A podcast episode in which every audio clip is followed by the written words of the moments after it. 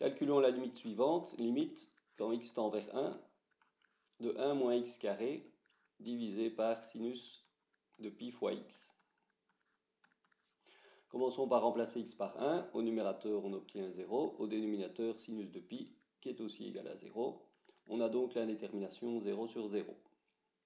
Pour lever l'indétermination, on va utiliser la règle de l'hospital. C'est-à-dire qu'on va faire la limite, quand x tend vers 1, de la dérivée de 1 moins x carré divisé par la dérivée de sinus pi fois x.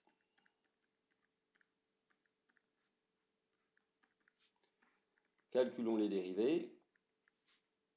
Dérivée de 1 moins x carré nous donne moins 2x. Dérivée de sinus pi fois x nous donne cosinus pi fois x. Multiplié par la dérivée de pi fois x qui est égale à pi. On peut maintenant remplacer x par 1. Au numérateur, on obtient moins 2. Au dénominateur, on obtient pi fois cosinus de pi. Cosinus de pi, c'est égal à moins 1. Et on a donc moins pi au dénominateur. Et la limite est égale à 2 sur pi.